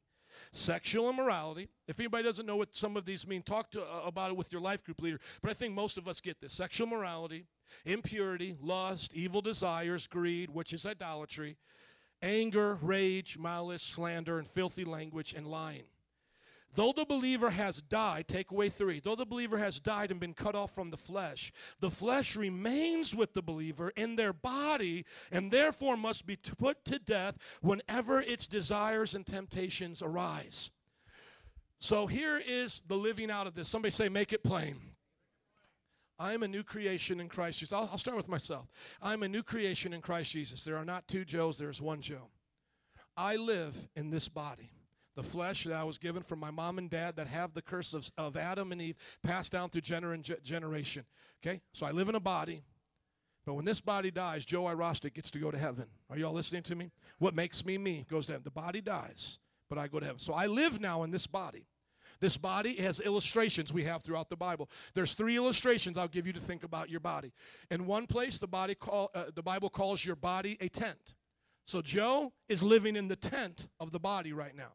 One day I will take off the tent of this body and be forever with God. Is everybody with me? Okay. The Bible also calls your body a jar of clay, and in that jar of clay is a treasure. So the treasure, Joe, is living in a jar of clay. The jar of clay can be broken, it can go back to dust where it came, but Joe, that treasure in the jar of clay, will live on. Is everybody with me? The Bible also calls the body a temple.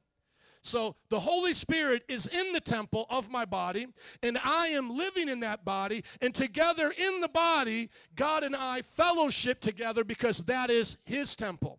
So I don't need to go to the Jewish temple in Jerusalem to have fellowship with God. All I need to do is have fellowship with God in my body with my soul. So the Bible calls my body a tent, it calls it a jar, and it calls it a temple. Is everybody with me? That body has been corrupted because of sin. What makes up Joe's body is the physiological things you can see, both inwardly and outwardly. That's what makes up my body. So I am living as a stranger now in this body, because now I desire to live for God. I desire to obey his commands. I desire to only have affection for my wife, not to get angry, not to cuss.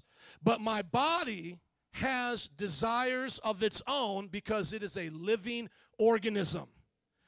The body is living, your hand is living, the brain is living, and so forth.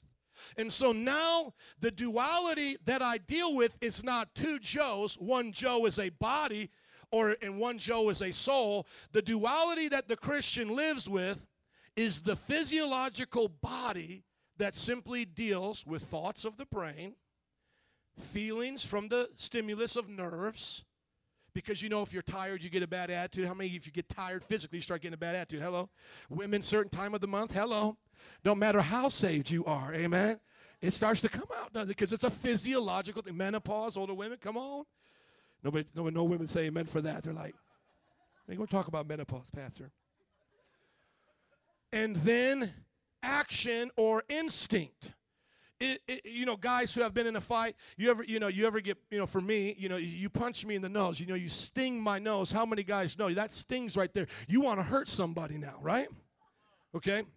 I don't care how Christian you are. I would say, guys, try it with your neighbor, but that might start World War III up in your boom. Let's see how you react to that. Oh, I love Jesus. Oh, I'm a new creation in Christ. I don't have to react like an animal to that feeling right now. I have control of these feelings. Okay? So Joe is living in this body temporarily. And guess what? One day the Bible says this body dies. And because of Jesus in the resurrection, I get a resurrected body. And that resurrected body now will correlate perfectly with my new soul. So what do I do today when thoughts and memories and temptation comes from the physiological world I live in? I put it to death. Okay? So they say uh, you know, people who are into polygamy, people are into these sex parties. I just can't believe how perverted our world is getting these days. You know, I, I watch Dr. Phil. That's one of my, you know, my little things I like to do, by the way.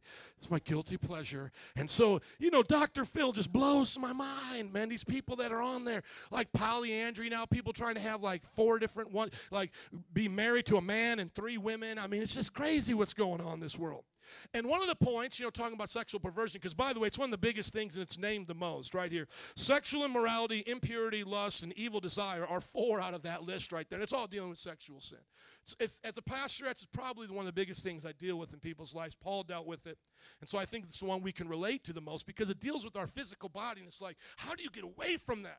Well, well, you know, when I listen to Dr. Phil and these guys are talking about, you know, men weren't meant to be, you know, in monogamous relationships and women weren't, you know, meant to do this. And they get into all these discussions. When you sit there and listen to the sinner talk, it makes sense to your brain. Like, that makes sense because a man could have sex multiple times a day without Jesus. A man could have sex multiple times a day with multiple people and feel nothing wrong in their conscience. Let's just be honest, man. We, we, we could do that. It's getting real quiet now. That's okay. Men without Christ literally could do that. And, and, and, and for men to deny that, just let's just keep it real. Let's not be silly right now, okay? Men could really, I mean, men, women, listen to me. That's why you need a man that loves Jesus, because only by the grace of God. That's why, I mean, you look at pornography with men, men will look at a hundred images, and it's just the way we all are. But when a man becomes a Christian, he has that same physical body, but now he has to put that desire to death. So you look at a man like myself, and as I say, I want to use myself as an example. Have I always been perfect? No. But there is a testimony that I love to give men. Haven't looked at pornography since Thanksgiving of 96. That's pretty awesome, right? If you don't think that's pretty awesome, ask privately men in your life that you could have that conversation with ladies and ask them was the last time they looked at pornography. Most men can't say that long of a time. 15 years not looking at pornography. And that's the big thing here, right? So I'm just giving an example for me. And for somebody else, it could be, you know, idolatry, greed, buying, like I said, women buying shoes or something, you know, and I just keep putting that in. Some women like, I don't care about shoes. Okay, whatever you care about, you know what I'm saying? you know, just whatever you care about in this world. I like guns. Like a woman's like, I like guns. Okay. My example here is of sexual perversion. Now, let's watch this. So today I'm saved. I love Jesus. I'm a new person. but my body, through pheromones, testosterone, through sexual attraction that they can point out physiologically. They can show this that there is an attraction in Joe to women. There is a stimulant towards sexual activity. And, and you know, they, they asked guys one time, and I was never asked to do this, you know, hit a button, you know, and, and every time you think about sex in the next hour, you know, and they were hitting that button all the time. Basically, they found out that men were thinking about sex uh, basically half of the time of their life, you know, like like every every minute, like 30 seconds out of every minute was dealing with sex. Like I'm thinking about sex, going home, having sex, getting married to have sex. You guys know what I'm talking about. That's just, I mean, this is just so real, it's embarrassing right now, okay? Now, you're going to think, Pastor, I'll never trust you again. That's okay. If you need a perfect pastor, this ain't the church for you, okay? I'm just the one that keeps it real, okay? The rest of them, I'm just playing games. I'm keeping it real. Every time I have the thought of sex or the desire of sex for someone other than my wife, I now have to put that to death. When I continue in the putting of it to death, it is counted dead. That means it is not alive. So the temptation comes. Look at this picture of J Lo at the grocery store. So here I am. Here it comes. Stimulant, testosterone, right? I can't smell it, so there's no pheromone, but that would be a temptation if she was there. Kardashian, whoever you all like here. Okay, come on, guys, whatever your flavor is. Let's talk. Okay? So once that comes up, I'm just just way out there on a limb. I'm just going to keep just dive in it right now. You know what I'm saying? What did y'all talk about? Our pastor's sexual problems. That's what we talked about for like like 20 minutes. He just told us over and over and over again. Just never thought he was that crazy. I never thought about him like that. You know, and it's and it's like the women are saying to their husband, "That's I'll never let him counsel me again, honey. I'll never let him counsel me again." By the way, that's why I don't let men counsel women. That's why we don't do that practice in the church because we know every man at any given time can fall into that temptation. At any given time, any man, hello, can fall into that temptation. Okay? So here comes, you know, I'm, I'm here in the checkout line. There's the picture of J-Lo, and it's like, oh, what do I do? I put it to death. So I am holy, I have not sinned, and I've counted it as dead. Right? Now I get into my car, and here comes the girls that are wearing these short shorts that look like they were spandexed on. How many guys know I'm talking about? It's a struggle, guys. Let's just keep it real, right? It's a struggle. Because these women don't know what's going on with these shorts. I know I got brothers just looking at me like, Pastor, you exposing me. I know I'm going to expose it. Women, if you ever are with your man and those type of girls come by, you just take them and say, Look at me, honey, and just kiss them. Because it is a temptation. It is. Now, for men are like, I'm not tempted with that. Okay, Boys Town is its own temptation, fellas. So, uh, listen, if you're going to say to me, Oh, I ain't tempted by no woman in no short skirt, okay, God bless you. Tim Tebow loving person, okay, we love you. That's all right. If you, if you love Tim, oh, look at his muscles. Oh, Tim Tebow, praise the Lord. Like to get me a man, you know. And, and that's in Exodus International dealing with same sex attraction. It's the same thing. It's the same thing, okay? So I'm just talking about me. And if I was talking about Tim Tebow and my, my problem with Tim Tebow, would you still love me and have you as, your, as a pastor? Some of y'all decided on that. I hope you would.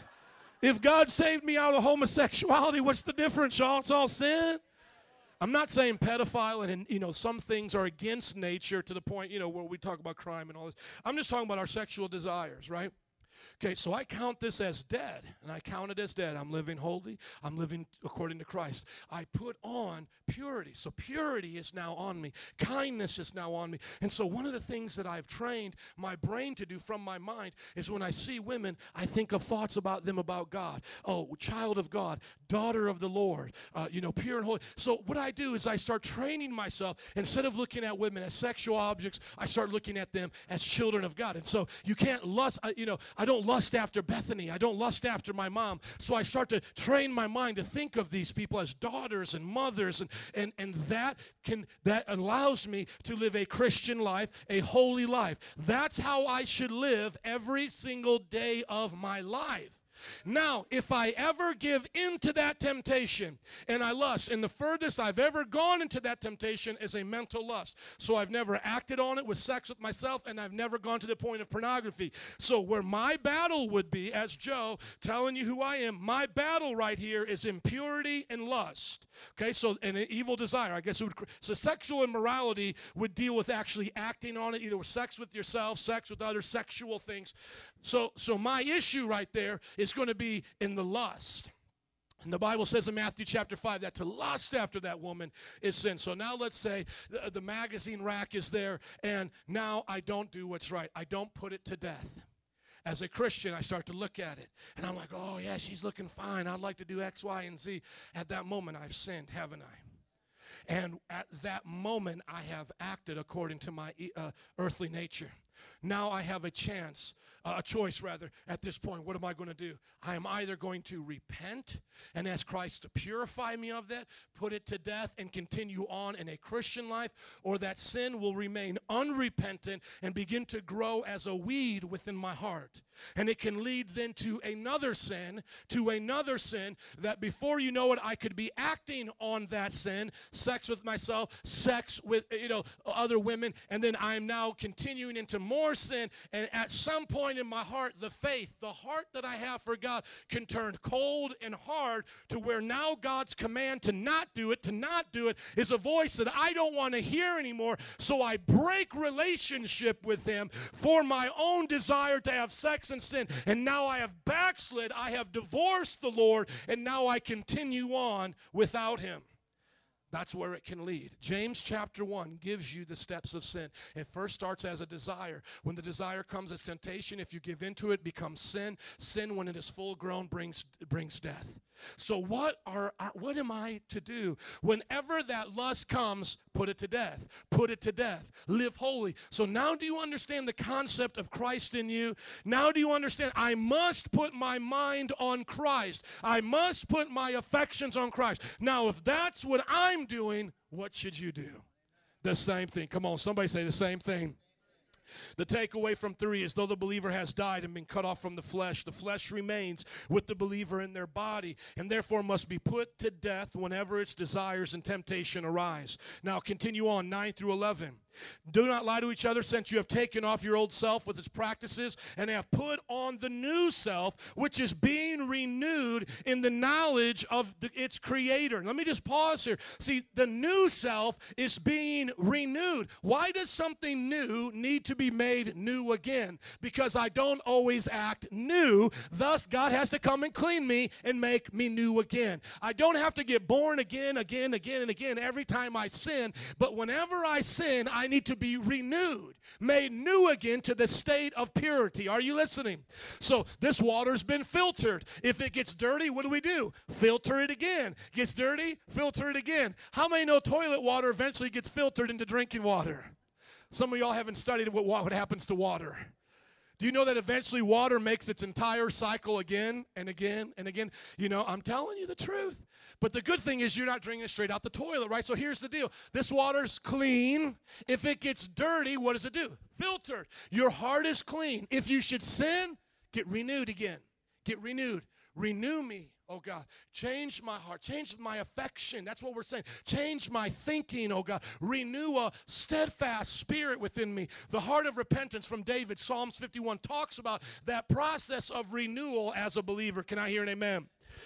Here, the, the Bible says in verse 11, there's no Greek or Jew, circumcision or uncircumcision, barbarian, Scythian, slave or free, but Christ is all and in all. And literally, what the Scythians were, were and barbarians were the hideous of sinners. So we could literally say here, there's neither bisexual or homosexual, gay or straight. It doesn't matter what kind of sins you've been dealing with. Because that's why he says barbarian. It doesn't matter if you're a barbarian or these guys from Scythia, if you're a slave or if you're free. Christ is in all of us the same way who are born again, and he's changing us the same way. Therefore, as God's chosen people, holy and beloved, clothe yourselves with compassion and kindness. So we'll get to that in just a moment. But verses 9 through 11, Paul boldly declares that the old self has been taken off and the believer has put on the new self. Therefore, to be saved according to Paul, the old self must be taken off and the new put on, born again. John 3 3. Unless you are born again, you cannot see the kingdom of God. Plus, in this new life, one's prior nationality or social position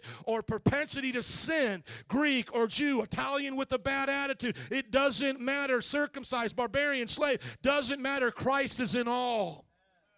What is the takeaway? Number four, because believers are new and yet still carry the body of death or flesh with them in this life, Paul's prior command in, in Colossians 3 1 through 2 to set one's mind and heart on Christ is very important. What believers do with their heart and mind determines the kind of life they will live, whether they will live in the new self as they really are or in the old self as they once were. I'm going to say this to you again. The command you got in chapter 3, verse 1 therefore set your minds and your hearts on Christ, on things above, now determines the kind of life you will live. Will you live in the new self as you really are, or will you live in your old self, which you once were? And if you are new and you live like the old, you will not have a happy life. You will not be blessed. You will not inherit rewards and blessings from the Lord, and you will cause people around you a tremendous amount of hurt because you didn't learn to count those things as dead. Your marriage will suffer. What you do on the job will suffer. I just, I just heard of another story of a pastor committing adultery. He has been saved as long as I was. He was a missionary to Argentina, cheated on his wife. It doesn't matter who you are. Those sins in your life will corrupt you. Sin is not just a one time affair. Sin brings addiction and ultimately death. Sin will hook you in with its teeth no matter what kind of sin it is. Whether it's the sin of greed, whether it's the sin of anger and rage, whether it's the sin of selfishness. You know, I was using mine with perversion. It doesn't matter what that sin is, it will gnaw at you and eat at you until it devours everything and brings death. The Bible says the work of Satan is to steal, kill, and destroy. He doesn't just want to steal, steal your life, he, he wants to kill it. And he doesn't just want to kill you, he wants to destroy you forever in eternal hellfire. Do you understand? So many times people say, Well, I just messed up, I'll get over it. No, if you don't get over it, you're going to die and go to hell because of that. I mean, if you don't get forgiveness, just moving past it doesn't change anything. Now look at the, the verses 12 and onward. Therefore, as God's chosen people, holy and dearly loved. I just want to stop right here. What does God call his people there in Colossae? Number one, chosen people. Somebody say, I'm chosen. What's the second thing he calls you? Holy. Are you going to be holy or are you holy now? Why? Because you've been saved now. Do you always live it? No, but you should be renewed to it as often as you sin. So your state of being is holy. What is the next thing he calls you? Dearly loved. Everybody say, I am chosen. I am holy and I am dearly loved in Christ. Because you are chosen, because you are holy, because you are loved, clothe yourself now with compassion, kindness, humility, gentleness, patience. Bear with each other. Forgive whatever grievances you have against one another. Forgive as the Lord forgave you. And all of these virtues put on love, which binds them all together in perfect unity. Let the peace of Christ rule in you. In your hearts, since as members of one body you were called to peace, and be thankful. Let the word of Christ dwell in you richly as you teach and admonish one another with all wisdom, songs, and hymns, and spiritual songs with gratitude in your hearts to God. And whatever you do, See, it's not just sometimes. Whatever you do, whether in word, how you talk, how you act in deed, do it all in the name of the Lord Jesus, giving thanks to God the Father through him. Can I hear an amen? Paul in chapter, uh, in chapter 3, verses 12 through 17, describes believers as chosen, holy, and dearly loved. Second, he lists the attributes of the believer's new self. You know, instead of perversion and lust and anger and rage, the believer now is to have compassion, kindness, humility, gentleness, patience, forbearance, forgiveness, and love, which binds it all together. Then he commands the believer to let three things rejuvenate and become a part of their life. Whereas an unbeliever, it was never a part of their life. But now he says, make these things a part of your life. Number one, let the peace of God rule in your heart. Do you understand that it says, let the peace of God? He maketh me lay down by the streams of water. How many know you've got to sometimes get God to, uh, God's got to force you a little bit, but eventually you got to stop resisting and let Him take worry out of your mind. Let Him bring peace. You let the peace of God, and that basically means that brain that you know shooting through all these thoughts. You say in your mind, I will not allow this to affect who I am. I will allow the peace that passes my understanding to guard my heart and my mind. Isn't it something how scriptures come alive right now? The peace that passes understanding. Everybody say, the peace that passes my understanding will guard my heart and mind. See, we just put it to a rhythm. The peace that passes your understanding will guard your heart and mind. The second thing he says, what to dwell in you, is he says, uh, be thankful. So a heart of thankfulness is to dwell within you. You choose to be thankful. You choose whether or not to look at the negative or the positive. And now with the power of Christ, you can choose to be thankful. And thirdly, you can let the word of Christ dwell in you. What is the best remedy for stinking thinking? The word of God. So when I'm ascending my mind to heaven, it doesn't just mean like this esoteric place that, you know, like I'm ascending my mind to a blue light. No, when I'm putting my mind when I'm putting my mind on Christ, when I'm think seeking things above, in actuality, where are the thoughts of Christ, the mind of Christ? In his word. Are y'all listening to me? So when it says put your mind on Christ, are you just supposed to sit back and look, think about heaven? Oh, I'm thinking about heaven. thinking about little angel Gabriel just came by. Those little naked baby angels that we see in bathrooms all the time in Christian women's houses that just freak me out. Never understand why they got to be naked with little chubby bodies and everything. But I'm thinking about these angels. I'm thinking about, oh, I'm thinking about cool colors in heaven. Oh, colors I've never seen, you know, colors that don't exist. You know, all this deep stuff. No, when you're thinking about Christ in heavenly places, what you're thinking about is His Word because it's been revealed. You're setting your mind on His Word. And then what does He say? Now teach and admonish each other. So we should be teaching each other this, right? So when you're in a car and you're driving down Humble Park and all of a sudden we see the booty shorts and all that, what should we say to each other, brothers? Holiness, holiness. Sing it with me, brother. Just look at me. Just sing it with holiness is what I long for. Right? That's what we should do. We should admonish each other. Like, don't you be lusted. And that's why when we get together with each other, men, we ask each other, How are you doing? Are you living holy? And then we confess our sins. James says one to another. So if sinning in rage is an issue, and for me, that's another issue I deal with, you know, my, my biggest things is, you know, lust, you know, anger, and then selfishness. So if you can want to pray for me and my struggles, those are those three things. And so when I get together with a brother, he'll say, Have you lost your temper? Have you confessed losing your temper? Have you changed your thinking and repented of how you lost your temper so you don't do it again. Because brothers admonish each other, sisters admonish each other. That's what we're supposed to do. And then lastly, uh, uh, uh, no, no, next rather, what are we supposed to do after that? Sing songs together. Do you know that singing is an easy way to transform your mind and heart? How many of you heard a song like, Let's do the twist, take me by my little hand, and go like this? How many know when you heard that song, you wanted to start shaking your hips? Because it transformed. You didn't care how silly you looked. You just started doing that right there, didn't you? You see, because singing transforms the way we think. It really does. Why is it we tell our children not to listen to crazy music?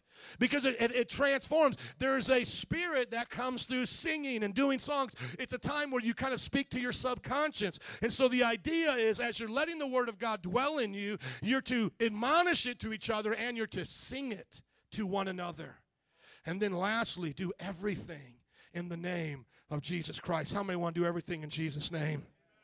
The takeaway here is know the God know that God says you are chosen, holy, and dearly loved. Live like Jesus. Have compassion in those attributes. Follow his commands and let the peace and word of God dwell within you. Lastly, in these last verses, and we won't spend a lot of time on it today, though I wish we could, in verses 18 to 25, now he's concluding his letter. He's explained it all in major detail. Now he's just going to speak in general terms, like, you know, husbands, be cool with your wife. Wives, you know, submit to your husbands. Children, obey your parents. Slaves, and we'll talk about slavery in just a moment. But he's now just getting to the conclusion of it. And then in chapter 4, he's basically saying goodbye. So you've met, uh, you've heard the, the biggest climax of the book of Colossians, and we'll summarize it here in just a minute minute, but now look at how he just gives some more general details. Wives, submit to your husbands is fitting in the Lord, verse 18. Husbands, love your wives and do not be harsh with them. Children, obey your parents in everything. Somebody say everything. Okay, children, how much should you obey your parents and what things? Everything. There you go. Obey them, for this pleases the Lord. Fathers, do not embitter your children, or they will become discouraged. Slaves, obey your earthly masters in everything. Now, this would be, I'll just give you the little hint here it's bosses and employees. Okay, somebody say everything not only when their eye is on you to win their favor, but with sincerity of heart and reverence of the Lord. Whatever you do, work it with all your heart as working for the Lord, not for men. See, that's where we talk about work, and I'll explain save, slavery and how that it applies to work. Since you know that you will receive an inheritance from the Lord as a reward, it is the Lord Christ you are serving, and anyone who does wrong will be repaid for his wrong. There is no favoritism. Band, would you come quickly, please? Paul gives the biblical outline of social order husbands and fathers and wives and children, slaves. The basic concept is submit, love, and obey.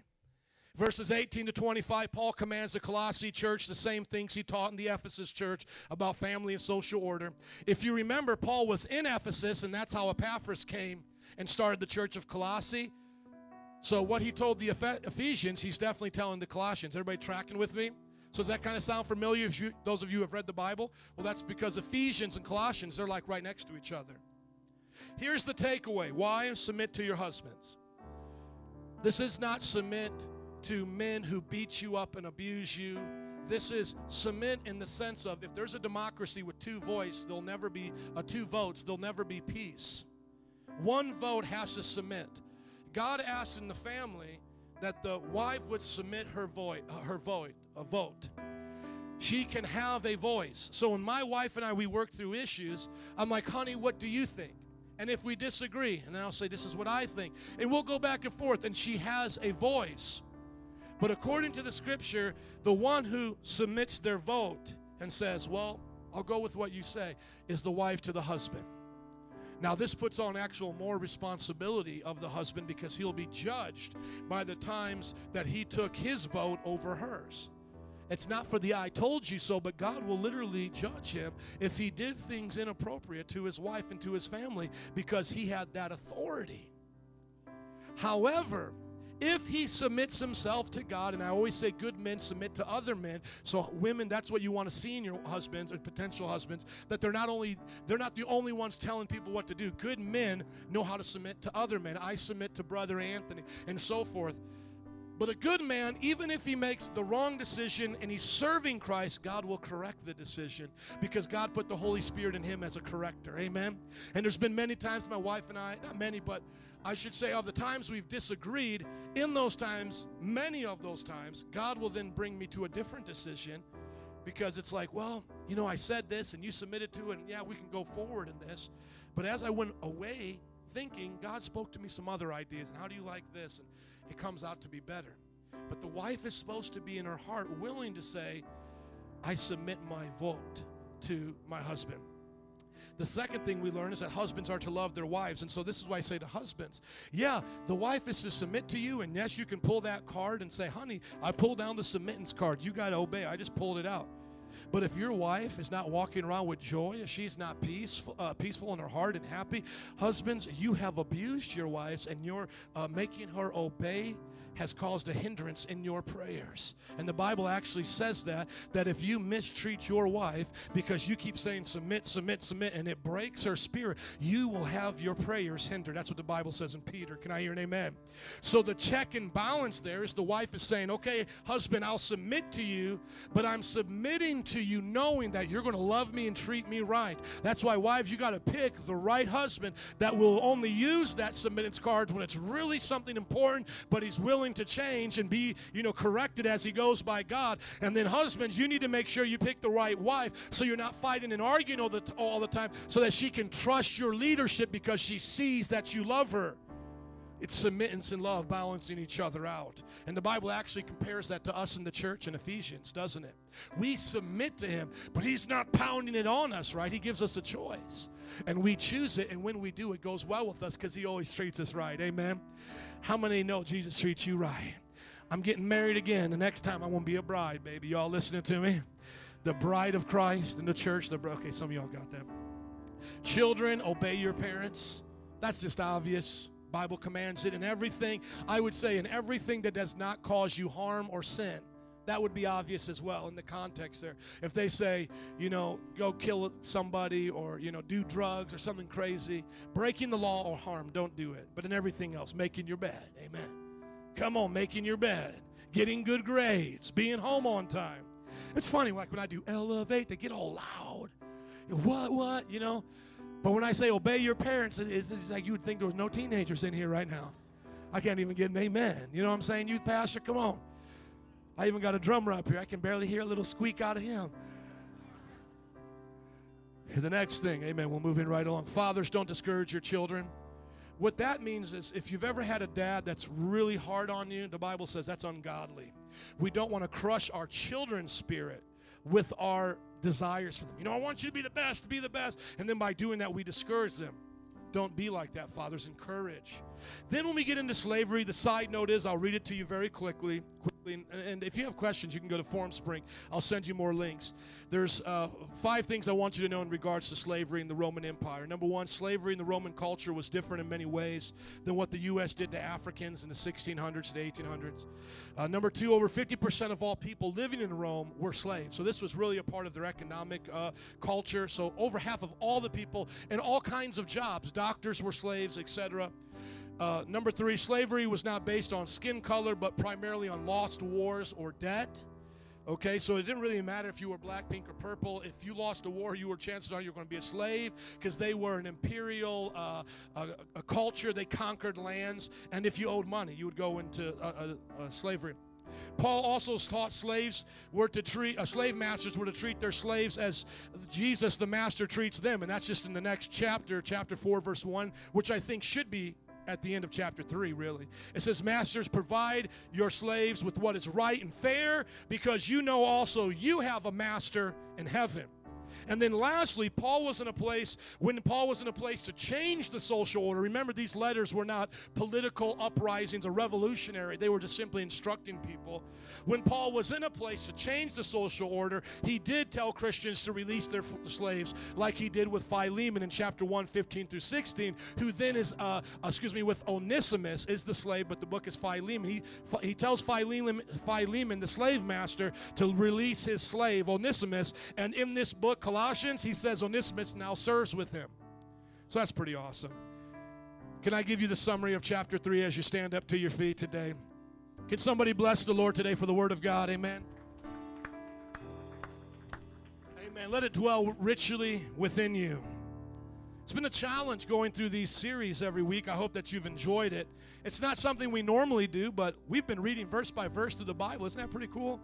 Hope that you've been encouraged and you will apply it. Here's the summary it's two points. Very simple. Set your hearts and minds on Christ and live the new life He has for you. Number two, follow the order of the Bible for blessed marriages, families, and society. And so, what we do is we take the slave admonishment and we put that into bosses and employees. Bosses, don't be mean to the people that work for you. And those who are employees, don't disrespect your bosses. That's the application we get. Altar workers, would you come, please? I want to ask you today to think of three things with me right now as I listed out my three that the earthly nature in you desires against the will of God. Would you think of those three things right now? Mine was lust, selfishness, and anger. I'm born again, but those come to me the most. What are three things that come to you the most that take you away from serving God? I want to make this message practical today. Think of them and now make a decision to put them to death. How do you put them to death? You repent of them and count them as dead, and you ask the Lord to renew your mind and your behavior so you do not give in to them. How many believe now, as Christians, there are behaviors you can stop and never do again? Like, for example, I used to steal. Guess what? I haven't stolen since I got saved. Can some of you make that decision today and God give you the grace to do that? Hello? How about this? I used to smoke and drink. I don't smoke and drink anymore. Can somebody here get through that addiction?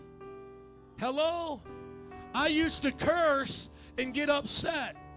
Filthy language. That was one of the things we listed. I haven't cursed in 16 years. Why am I telling you these testimonies? Because I'm saying if I have changed behaviors, you can change behaviors.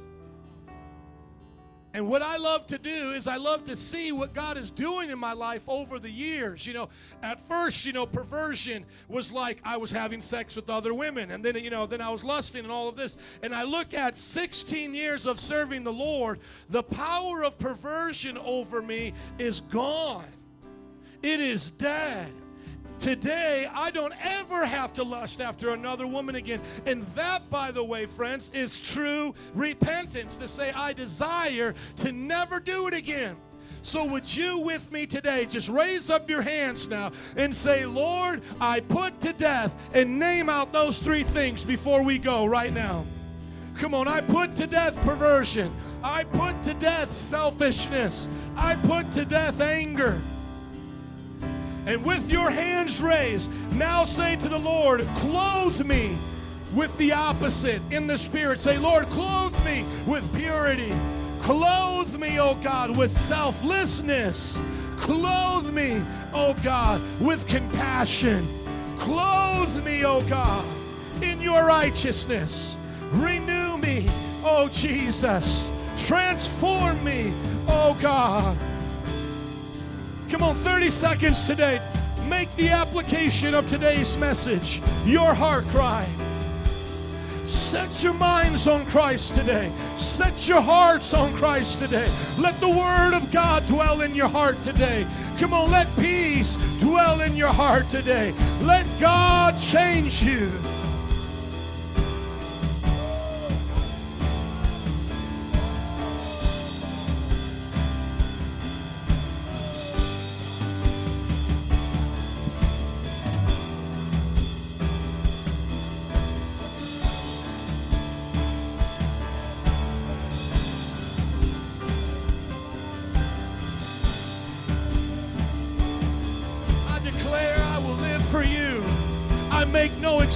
For sin. I make no excuse for my sins today. Hallelujah. I believe you transform me. I believe you change me. I believe I can walk out these doors and never live in that sin again. I've put on the new me. I've been changed. I've been renewed. Hallelujah. Hallelujah. I will do all things unto you, my God. Yes, Lord. Yes, Lord. I believe I'm a new creation.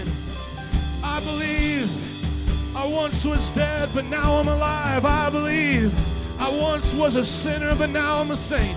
I once was lost, but now I'm found. I'm your chosen. I'm your beloved. I am holy. I am righteous in your eyes today. The fruit of the Spirit blossom in my heart today.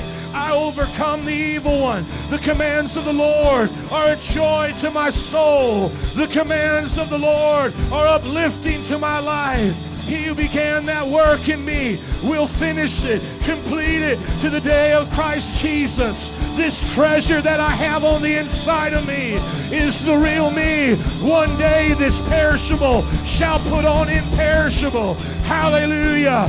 Hallelujah. Christ in me, the hope of glory. Hallelujah. Woo! Thank you, God. Thank you, God. Jesus. Hallelujah. I'm going to pray, and those who need prayer can come forward. But I'm going to pray. I am going to pray what Paul said because I can't preach three without reading parts of four. He says in chapter 4, verse 2, he says, Devote yourselves to prayer, being watchful and thankful. I pray over you now that you will devote yourself to prayer to ask God to set your mind on those things because prayer will expose them. God, make Metro Praise International a house of prayer. That they'll be sensitive to repent when they sin, be guided by your voice. And then he goes on to say, Be wise in the way you act towards outsiders. Make the most of every opportunity. God, I pray that when we walk out of here, our lives will become a testimony to others.